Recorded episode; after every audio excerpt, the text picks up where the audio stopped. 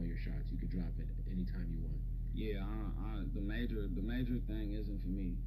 Just how I, just the type of person that I am and how I grew up. Like, bro, I got like a serious problem with authority. Mm-hmm. You know what I mean? And when you put yourself in a major situation, it worked for every it worked for different people. Right. So everybody thing is different. But for me specifically, I hate having to go explain why my record is tight and why it might work and why it's necessary when It's clearly this is what I'm in the building for, Yeah. for what I do. You know what I mean? So I don't think the major thing is mine.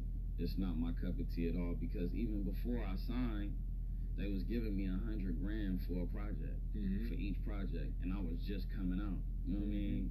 Is because I understand business and the hustle. Right. So I had what I realized when I signed Roc Nation. I already had everything that a label got besides radio. Mm-hmm. I already had my own digital marketing team. I already had my own PR. Right. And then I got, you know, I'm the strategic partner. So it's like I pretty much got like the meat and bones of what a label did. Because all I did was sign. And, um, you know, that's another story. But yeah. It's like that, but, you know, I have to full support and all that. So, but it is, you know, Yeah, some, 'cause a they had, they had possibility. skiing for a while, you know. Yeah. Yeah. It's definitely a possibility, but um, I'm just man, I'm enjoying um Empire and Perico's enterprise. Like, I'm fucking like in the best position I ever been. Like fame wise, it's uh, whatever, but like you know financials and the shit that I could do and the type of different business calls I'm getting, Mm-hmm. especially with this thing where everybody's selling catalog and shit.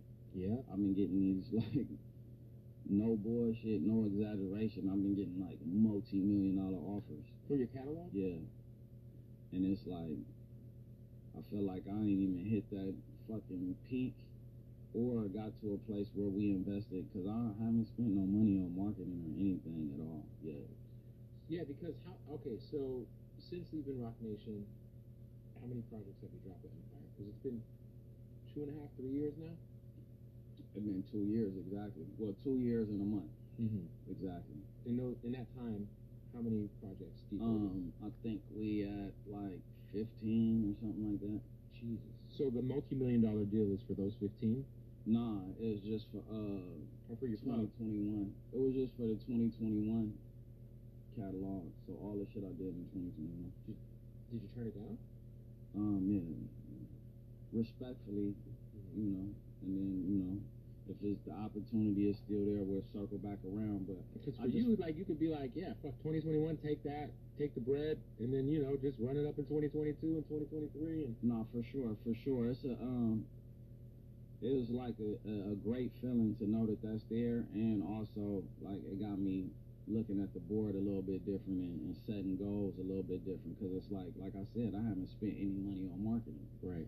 So I got money. Let me invest some money in marketing and some of this old shit Mm-hmm.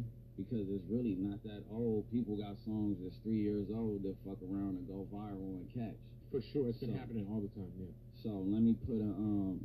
Now it's like let me put some effort into marketing this old shit while I'm still dropping some new shit because I feel like I I haven't maxed out the situation. It's like if I could get that, then you know why not try to get fucking 15, 20 million. Um,